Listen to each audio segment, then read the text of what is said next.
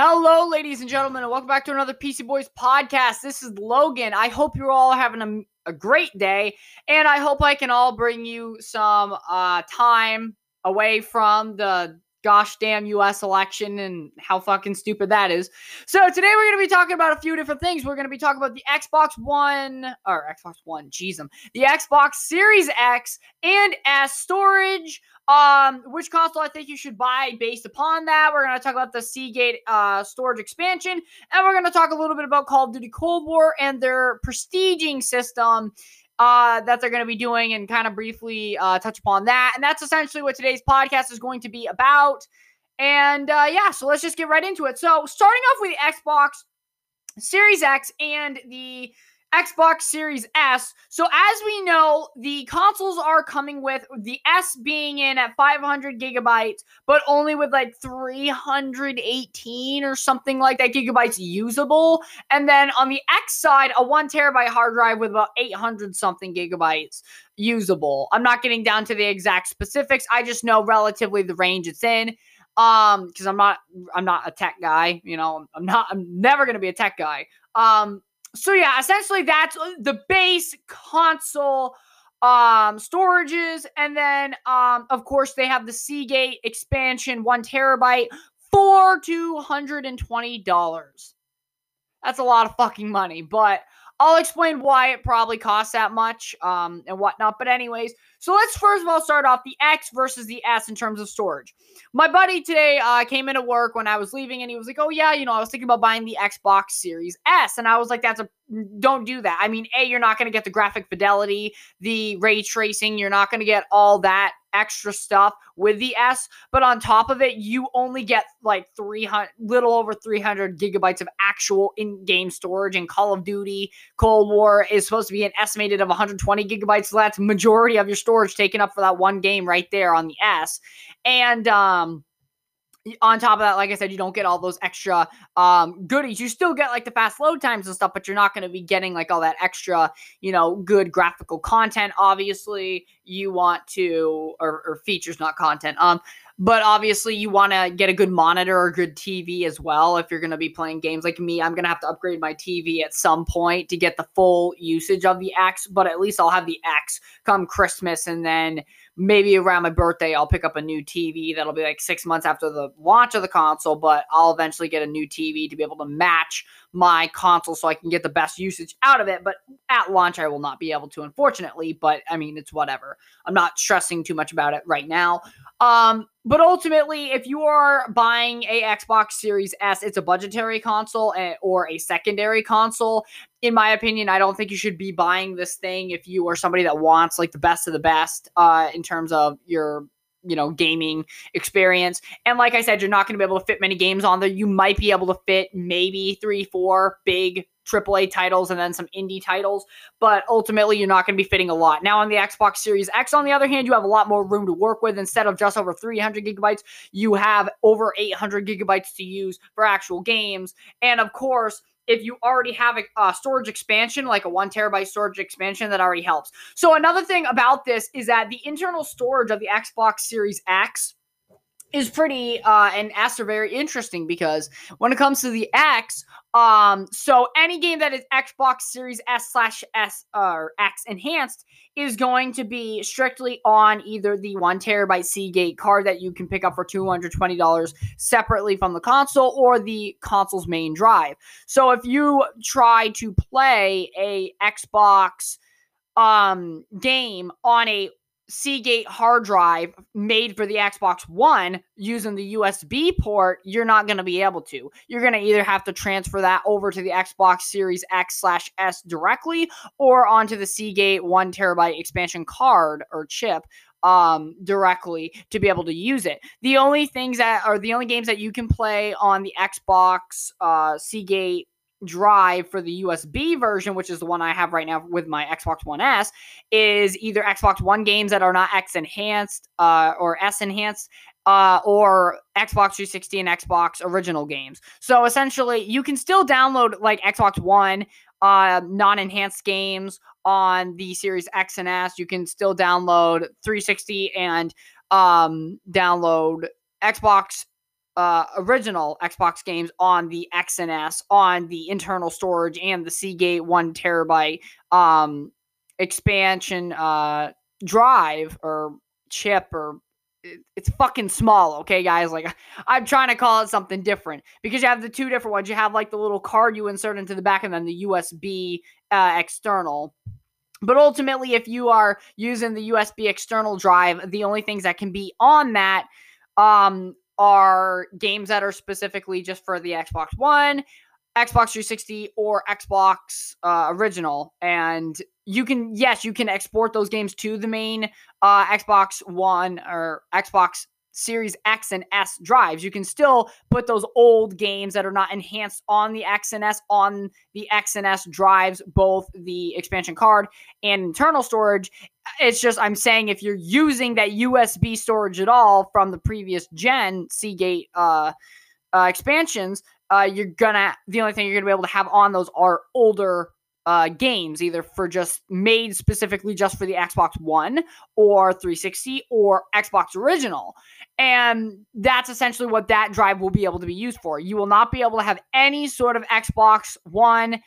Uh, why do I keep saying one? Xbox Series X and S enhancements on that USB drive. You will not be able to use those games on the USB drive, is what it's sounding like. So, if you are getting Xbox Series X and S enhanced games, the only storages you can use on that is the internal storage of the console itself or the one terabyte Seagate expansion.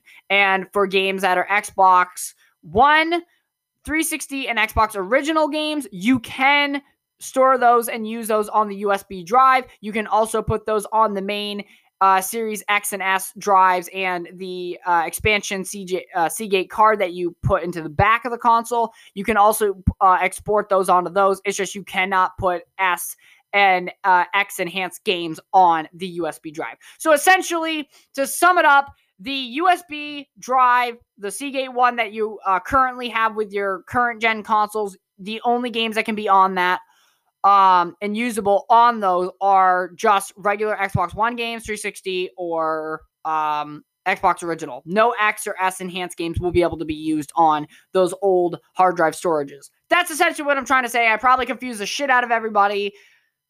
I'm sorry. I'm really sorry about that. But that is essentially how that whole situation is going to work.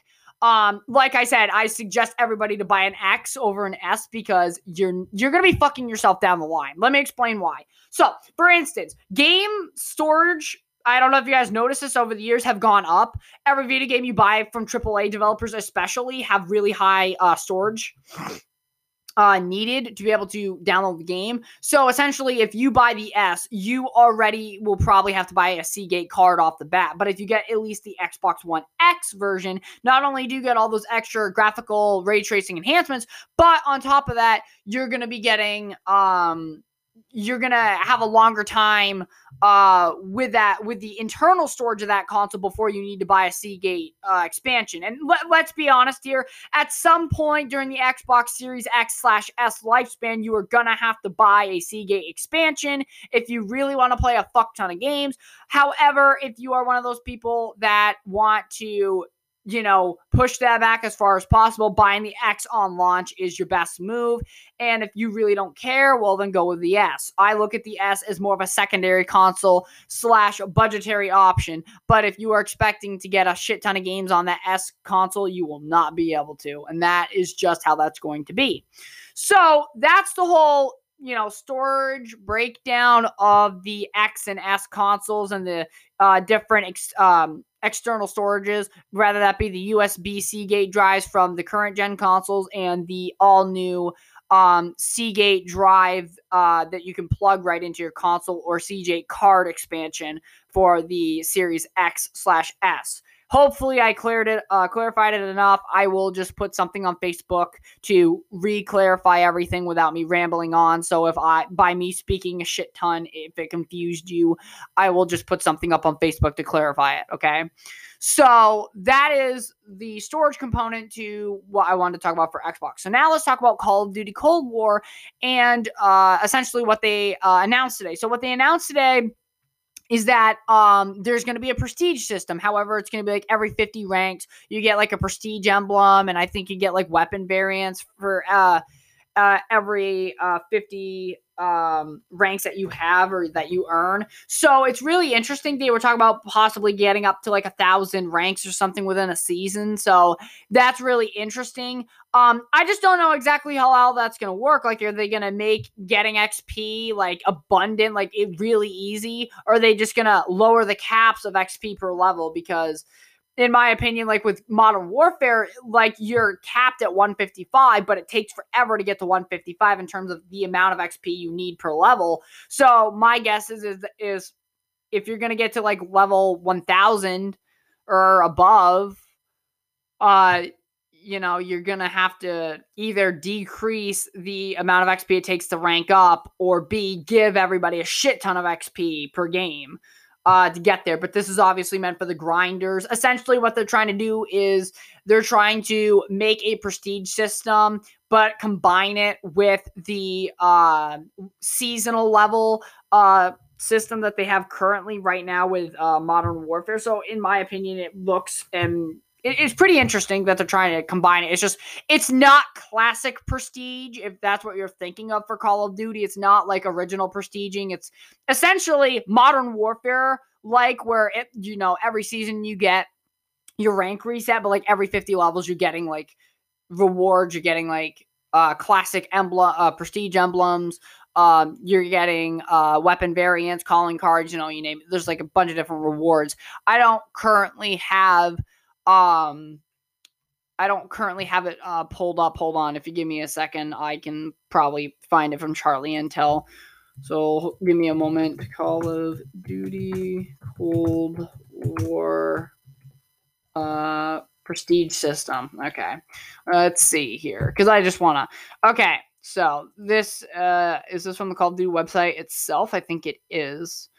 I'm on my slow computer, so hopefully this loads pretty quickly. Okay, so uh let's see here. So Call of Duty Black Ops multiplayer, here's everything we need to know. Okay, each new seasonal prestige will have four prestige levels that a player can gain throughout the season, depending on what level they reach. For season one, players will get the first prestige at level 50. Like I said, every 50 levels, you will be getting rewards and whatnot, where they'll be able to unlock special weapon blueprint and then gain.